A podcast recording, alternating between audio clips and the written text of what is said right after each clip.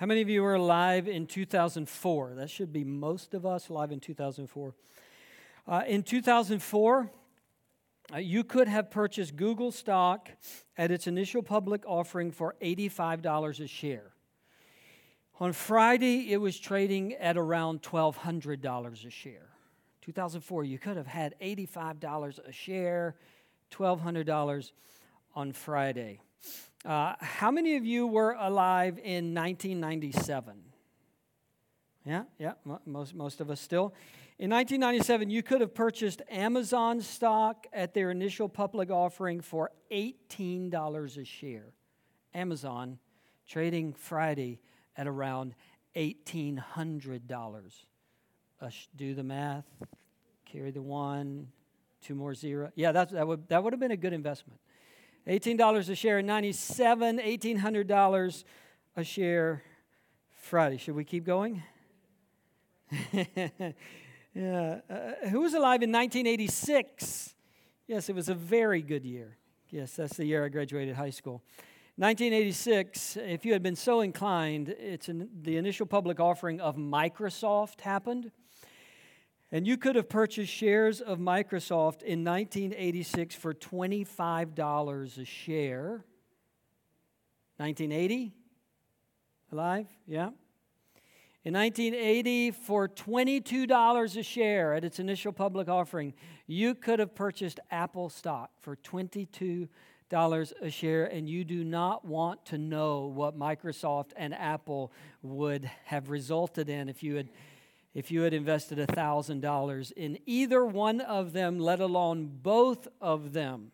We're talking about regrets, and we've talked so far about regrets as it relates to decisions we made at some point in the past that we wish we hadn't made, actions we took, words we spoke, people we dated, uh, places we went, things we engaged in.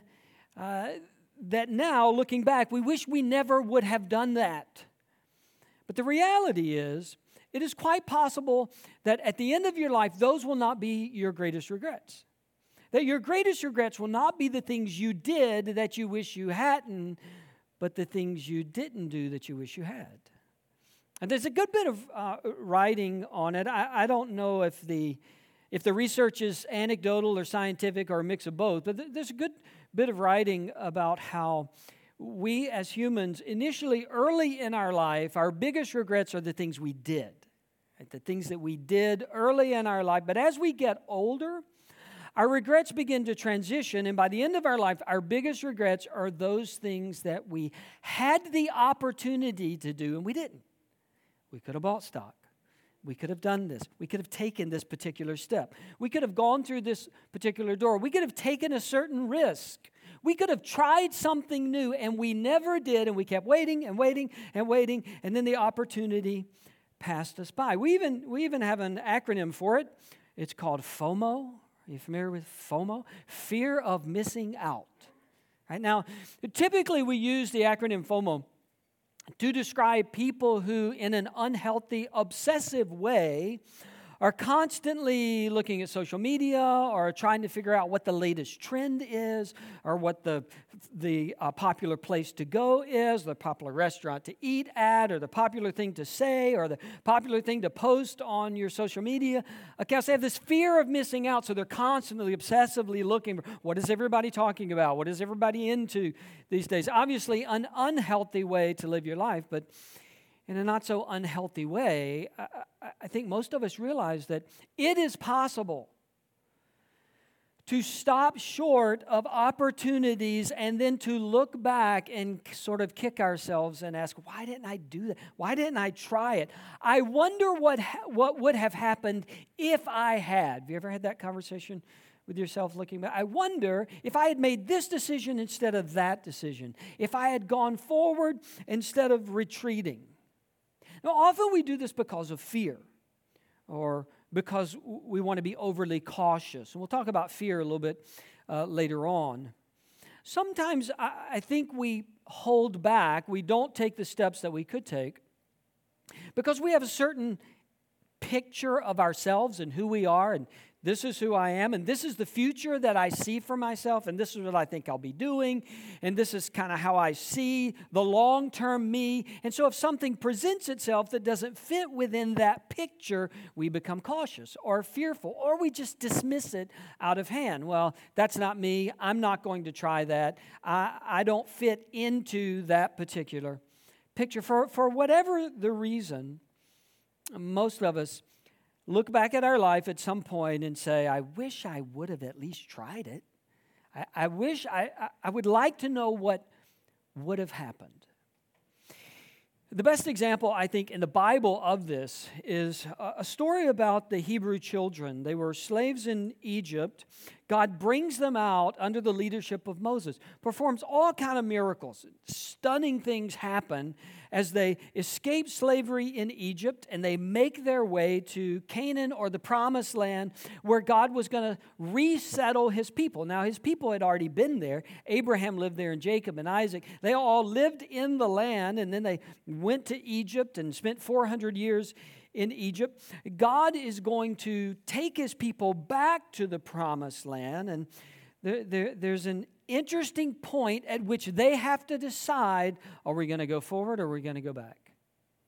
Are we going to say yes or are we going to hesitate? Numbers chapter 13 is where we're going to read the story from uh, today. It's the fourth book of the Bible. If you want to follow along in, in your translation, it'll be on the screen. It's in the YouVersion app.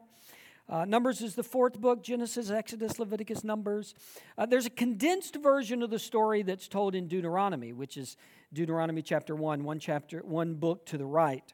We're going to be in Numbers chapter 13. This is how it starts. The Lord said to Moses, Send some men to explore the land of Canaan, which I'm giving to the Israelites. From each ancestral tribe, send one of its leaders. So, what's going to happen? They're at the border of this land that God wants them to settle in. And God tells Moses, I want you to send spies in, essentially, sort of a reconnaissance team. I want them to go get intel from the land, look at the people, look at the places, look at the terrain, go check it out, and then come back, and then we're going to go in. Eh, then we're, then we're going to settle in the land. So they give the names of all the people in the next couple of verses, and then the instructions come in verse 20, in verse 17. When Moses sent them to explore Canaan, he said, Go up through the Negev and on into the hill country. See what the land is like, and whether the people who live there are strong or weak, few or many. What kind of land do they live in? Is it good or bad? What kind of towns do they live in? Are they unwalled or fortified? How is the soil? Is it fertile or poor? Are there trees in it or not? Do your best to bring back some of the fruit of the land. It was the season for the first ripe grapes. So Moses gives them these instructions, and what's going to happen next is they're going to spend six weeks, 40 days inside the land, going from the, from the south to the north and back down. It's going to be a round trip of about 400 to 500 miles over these six weeks, and they're going to do what Moses said. They're going to look at the terrain, they're going to look at the people, they're going to look at the fruit, they're going to look at the, the, the crops that could be harvested, the soil. Is it, is it good? Is it just check everything out and then they're going to come back and give a report. Now, the key, though, is in the first two verses that we read a minute ago. God says, Send some men to explore the land of Canaan, which I am giving to the Israelites. So God is saying, before you go in, this is a done deal. I'm going to I'm going to put you in there. You're going to get in there. I'm going to take care of this for you. I am going to give you the land. That's not the question. The job of the spies was not to go into the land and decide whether they should take it or not. God had already decided that. God wasn't inviting them to go into the land and then come back and have a committee meeting and vote yes or no or abstain, and the, the yeses are going to win or the noes are going It was not a decision that they were going to make.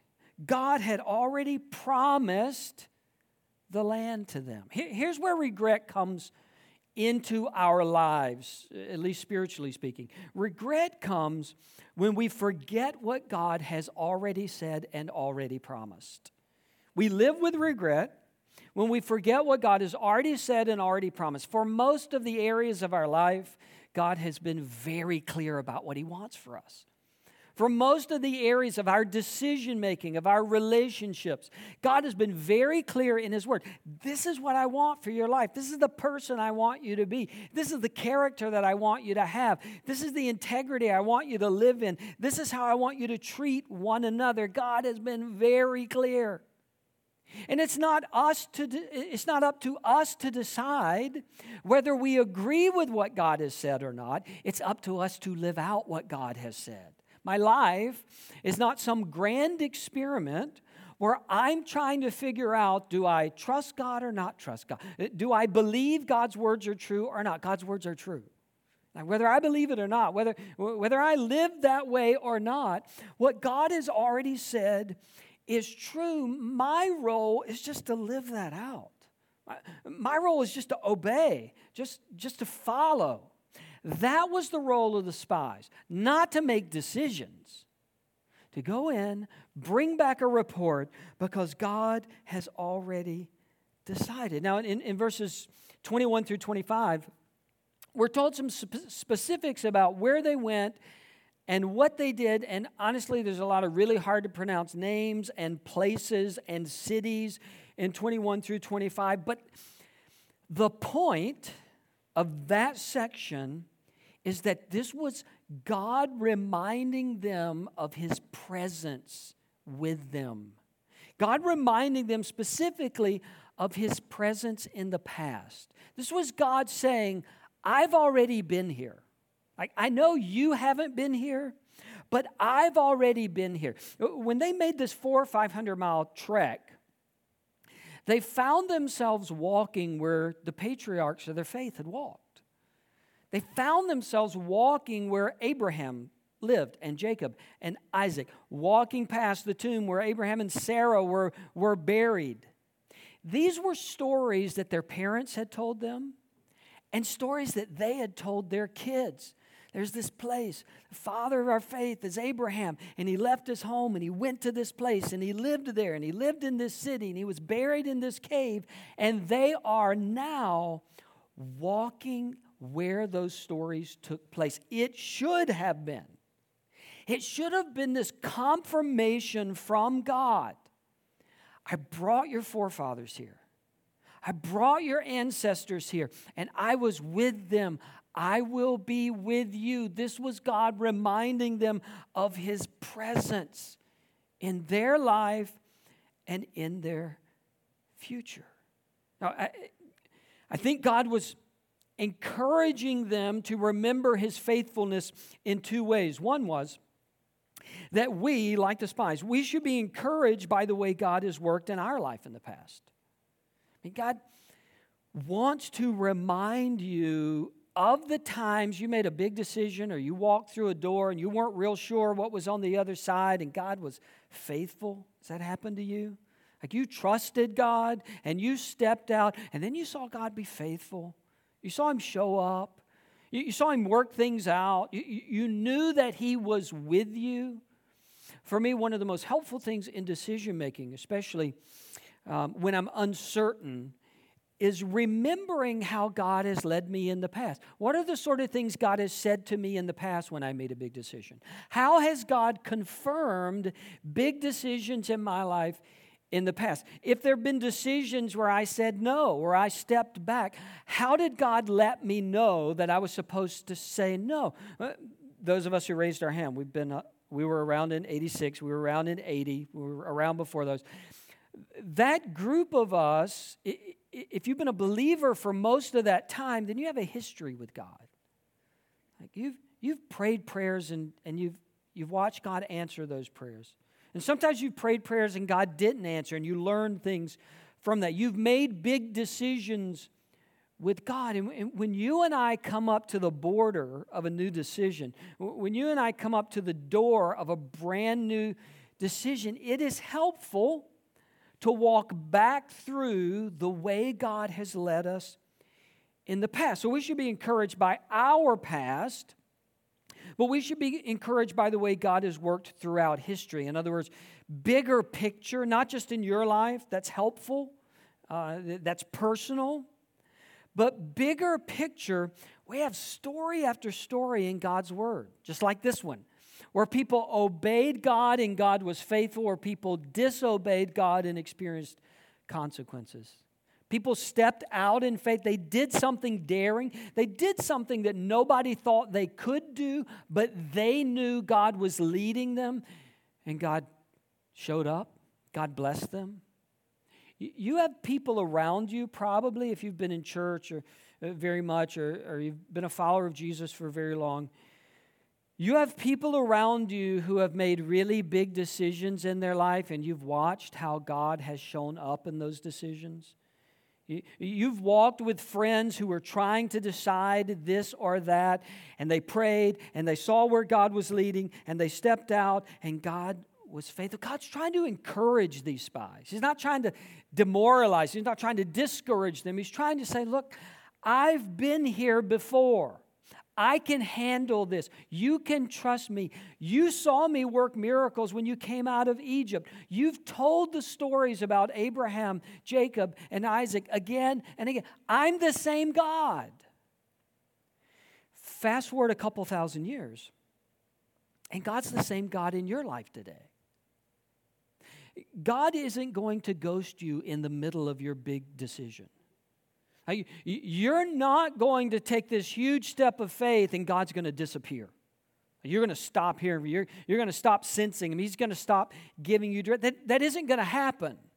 The history of God is we walk with Him, we step with Him, we, we take risk with Him, and God is with us. God's not looking at your life and going, I have never seen somebody in this circumstance before. That's, that's not God.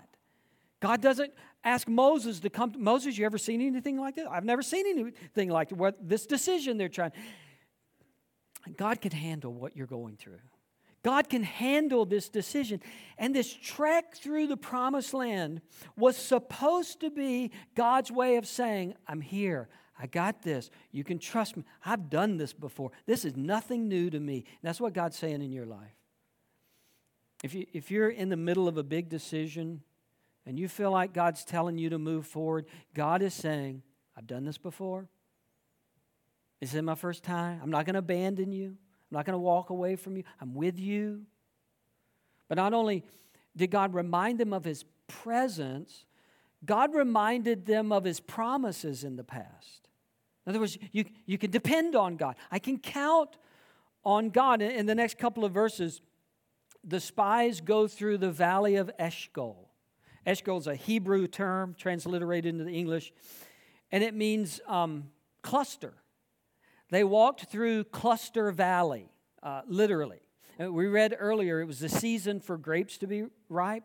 And so God walks them through this lush valley full of grapes, just as all the grapes are, are fully ripe. And, and it was God's way of saying, Remember what I told you about this place?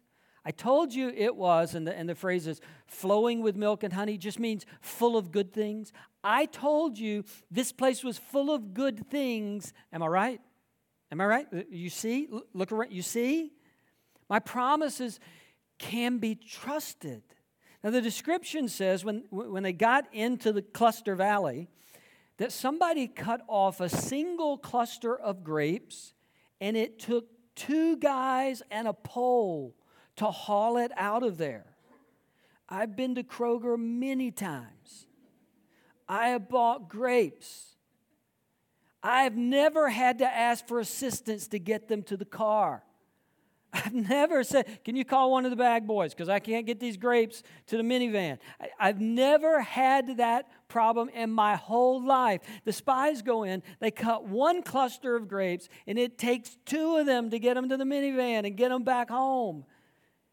Now, this wasn't God showing off, this was God saying, I told you this was going to be good. I told you that I'm with you. I, I told you that I'm going to bless you. My promises are true. Now, uh, uh, let's be honest. God doesn't always tell us everything. And God doesn't always give us certainty. I like certainty. I, like assurance. I like to know. I do not like uncertainty. I, not, I don't like having to wait or wonder. I like all the details arranged, all of my questions answered. I don't like there to be any fog. The reality is, in the big decisions of our life, God almost never gives us certainty. He gives us His presence, He gives us His promises. He gives us our history with Him and His history with all people and says, You can trust me. The problem for some of us is that some of us don't want God as much as we want certainty. We don't want to trust God as much as we want to know for sure. God, when I know for sure, which means I'm worshiping certainty more than I'm worshiping God. God comes to the spies and he doesn't give them certainty, but he gives them evidence. He gives them his presence, he gives them his promises. So they finish up, get their grapes, they get back home, and they bring a report back to Moses and the people. Joshua and Caleb, if you remember, gave a great report. We should do this, absolutely. It's just the way God said. God's going to give it to us. Let's go in. But in verse 27, here's what the rest of the spies said. We went into the land to which you sent us, and it does flow with milk and honey. Here is its fruit.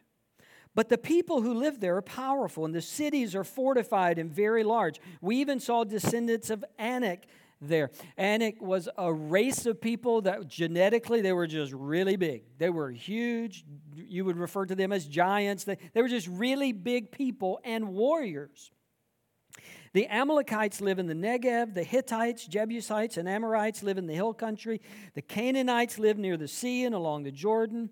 We can't attack these people. They are stronger than we are.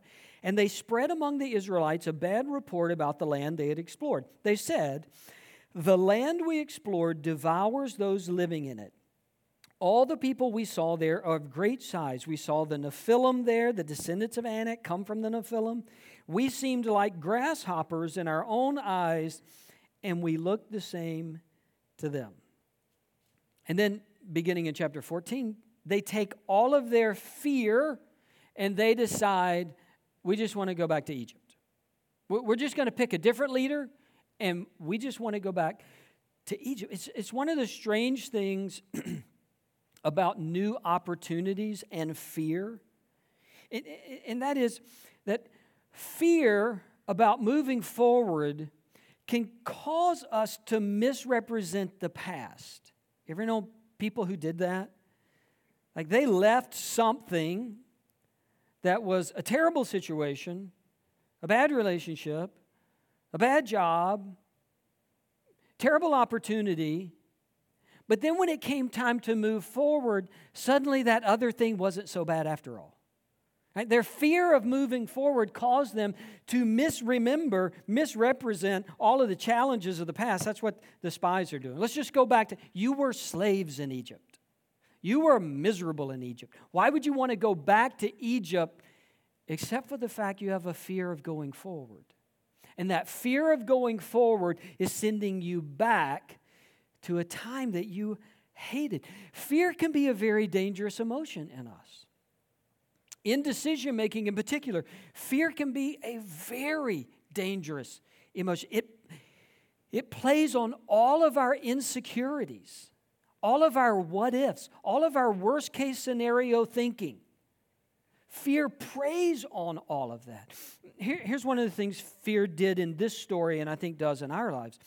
Fear causes us to maximize our doubts and minimize our God. Maximize all the things that could go wrong. Well, this could happen and that could happen. They could take our wives and our children. The land could devour us. There are giants over there. There's all of these enemies over there. We look like grasshoppers. Talk about maximizing your fears. We look like grasshoppers compared to them. They will squish us. They're going to kill all of us. That's what fear and insecurity does. It causes us to maximize our doubts, maximize our fears and minimize our faith in the God that got us to this point.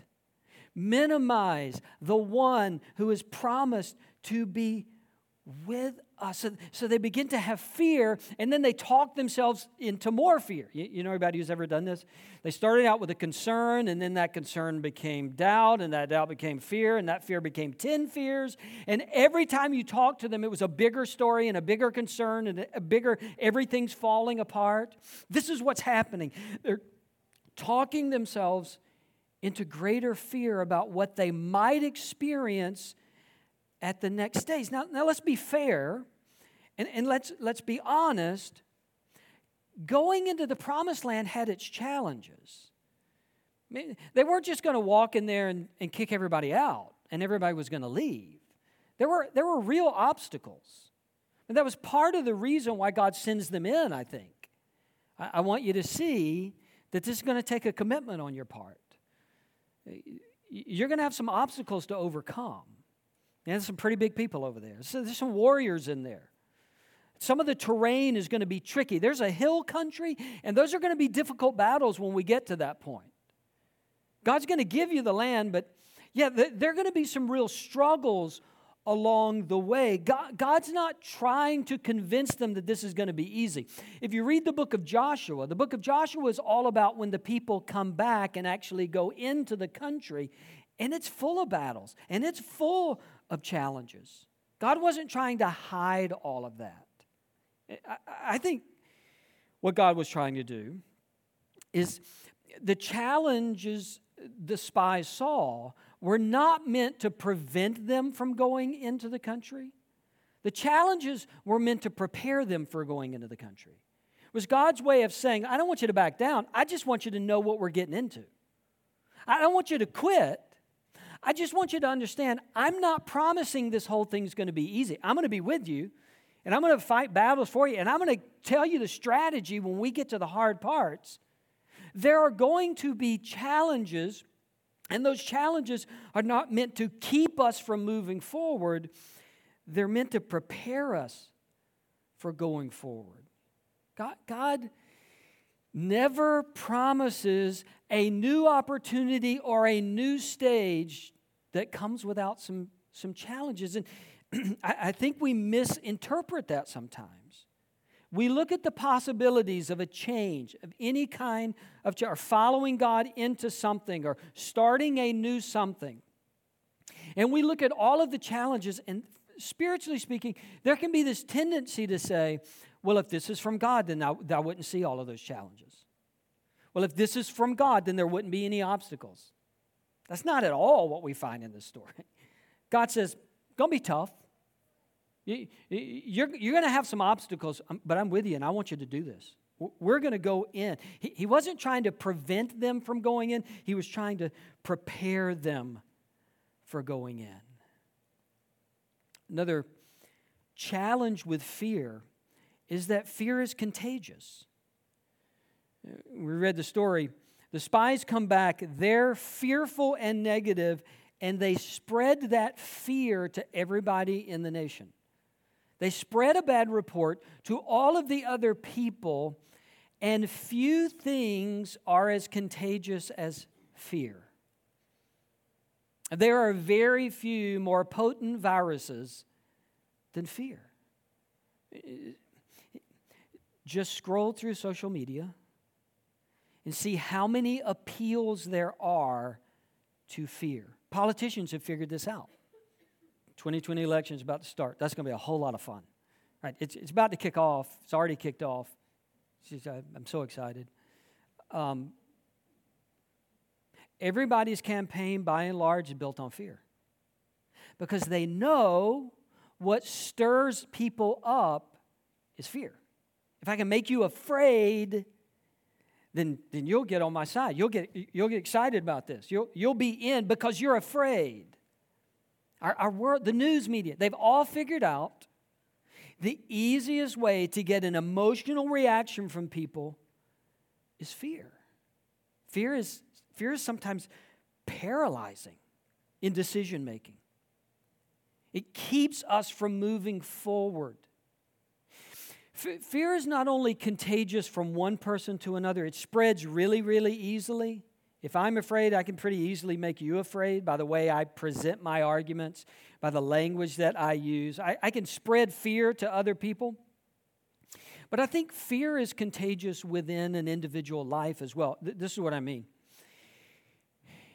If I give in to fear and let fear be the dominant influence over one decision in my life, I'm going to be more likely to allow fear to be the dominant influence in the next decision, and the next decision, and the next decision. And what happens is I stop making decisions. I stop moving forward. I, come, I become paralyzed because I keep making decisions out of fear or not making decisions out of fear. One of the problems I've found in wrestling through fear, see if you agree with this. Fear can sometimes sound like wisdom. This is part of the problem with discerning what it is I'm really feeling. What's, what am I making this decision? What's the basis from which I'm making this decision? It can be challenging because fear very often sounds a lot like wisdom because it will say, I think we need to be cautious. You don't need to take on too much risk. Mm, I think we need to study this a little more. Let's come back in six months and study this again. Now's not a good time. I think we should wait. Now, all of those things could be wisdom. Sometimes it is the wise thing to slow down. Sometimes it is the wise thing to press pause. The problem is, fear sounds exactly like that. Fear translates its language sometimes into the language of wisdom. Well, I think we should slow down. I think you need to be cautious. And opportunities present themselves, and then they're gone because we were fearful. When you and I are tempted to delay, uh, when we feel that, that, that impulse to slow down or delay or to say no, we really need to wrestle through the question is this wisdom speaking or is this fear speaking? Am I making this decision? Am I pressing pause? Am I stepping away because I'm afraid or because I believe this is the wise thing to do? Now, as a result of being led by fear, the Hebrew children decide not to go into the land that God was going to give them. Uh, with the exception of Moses and Aaron and Joshua and Caleb, everyone else was against it. Their fear spread throughout the nation, and the Israelites pulled back. As a result, some of you know how the story goes. As a result, they spent 40 years wandering in the wilderness a whole generation of people died off. Anyone who was 20 or older at that point, when they pulled back, anyone who was 20 or older died in the wilderness and never saw the promised land. This huge consequence came on the nation. A couple of thoughts. Not every missed opportunity comes with a 40 year punishment, okay? Aren't you glad that's not the point of the story? The point of the story is if you missed an opportunity last week, it's going to be 40 years before you get another. That's not the story. I'm pretty sure God's not waiting on some of you to die before he does something big and great. That's not the point of the story. Not every missed opportunity comes with this huge punishment from God. But I, I want to balance that thought with, because that's true, I, I want to balance that thought with there are some missed opportunities that you don't get back.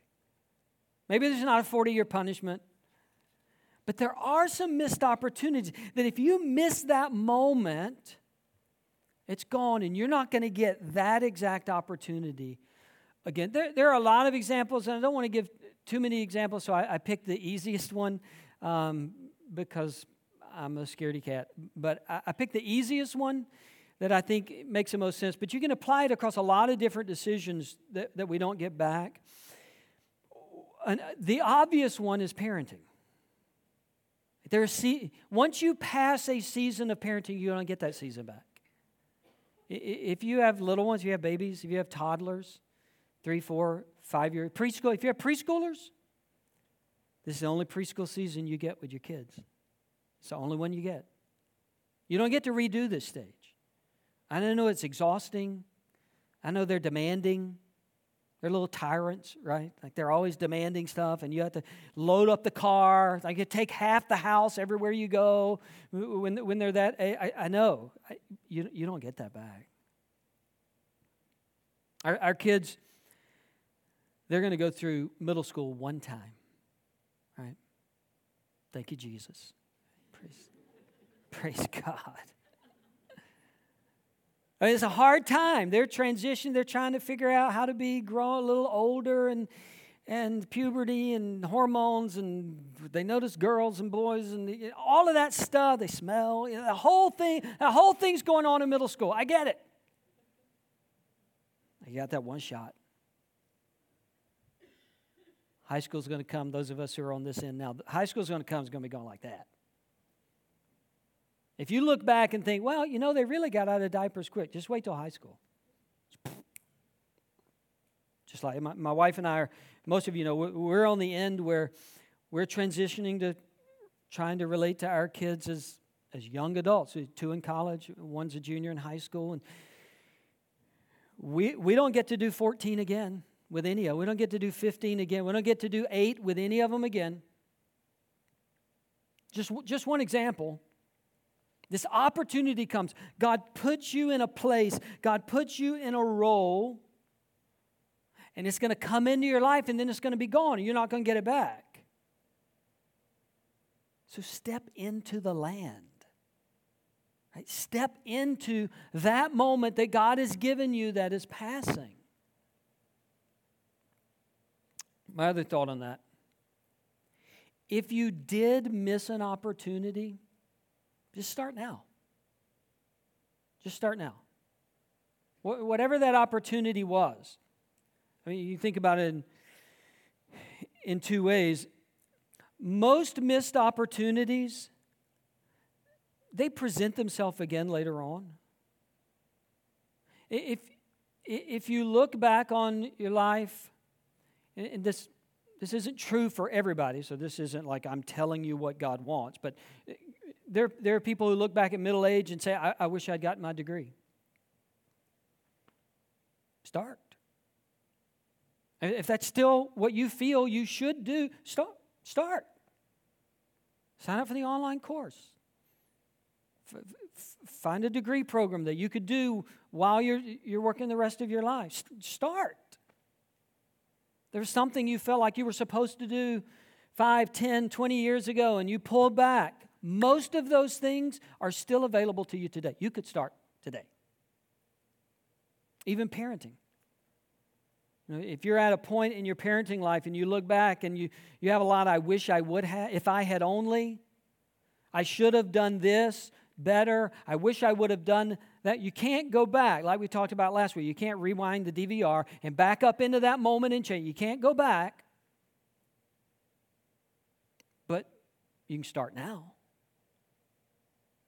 wherever you are in that spectrum, you can apologize. You can say, I'm sorry, I wish I would have done things differently, but as much as you'll let me, I, I want to be the dad that I can be right now. I mean, if you missed it, start. Some of you, perhaps, God planted um, an impulse, a desire, a dream of a way that He would use you to help other people. Maybe that's serving with kids or serving with teenagers. Maybe that's mentoring someone. And, and you pushed it back. Start now. We have so many wonderful foster care families in our church, and so, so you hear about fostering a lot here And maybe there have been just moments where in your heart you thought, God wants me to check on that. God wants me to go to the training. God, God wants me to get more information. And, and you just keep pushing it aside, pushing it aside. Push. There's still plenty of foster kids in Georgia. There's still plenty. If you've been saying no for five years, there's, there's plenty today if you want to start that process. You've heard Pam Parrish's story of connection homes and, and mentoring young adults who aged out of foster care without a significant relationship in their life. And you've heard that story and you've seen some videos, and there was a time that something kind of peaked in your heart, but you said, No, that, that's going to be too much, or it's not a good time for me. I mean, if, that, if God still wants that, you can start now. You can do something now. Maybe God put missions on your heart some way to serve our community, and you just keep pushing back and pushing back. Well, start now. Or maybe, maybe you stepped into the land and it was a lot harder than you thought, and you've, you've thought about quitting. And maybe the message of no regrets today for you is hang in there. Don't quit. Don't stop. I know you're tired. I know you didn't see all the giants that were going to be in the land. I know you didn't understand all the battles. I know you didn't know how hard it was going to be. Don't quit. There's a, a phrase I read a while back, and it just rolls around in my head uh, from time to time. I don't know who came up with it, I don't know who said it, but it, it was the question what would happen if I didn't quit? Simple question. What would happen if I just hung in there a little while longer? What would happen if I didn't walk away at this point? But I just kept moving forward. That will take courage. That will take faith. That will at times take us pushing back on our fear. But what do you need to do today so that you don't someday regret not doing anything. What do you need to do today? So that five years from now, you don't look back at this moment of your life and think, if only I had back then. I wonder what would have happened if I had said yes five years ago. Let's pray. God, thank you for your goodness. Thank you for your grace. A grace that leads us up to borders, leads, leads us up to the edge of a land, lets us just look in, look around, see the goodness, even see the obstacles.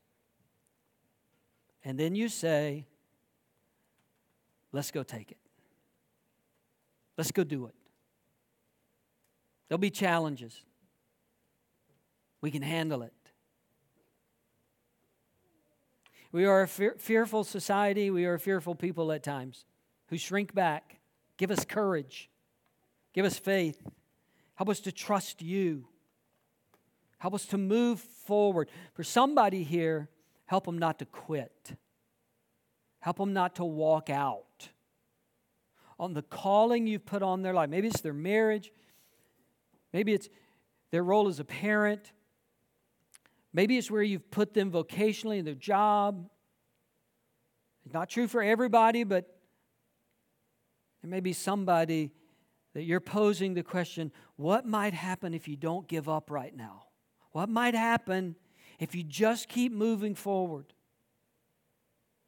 Help us to walk in faith and walk in courage. I pray it in Jesus' name. Amen.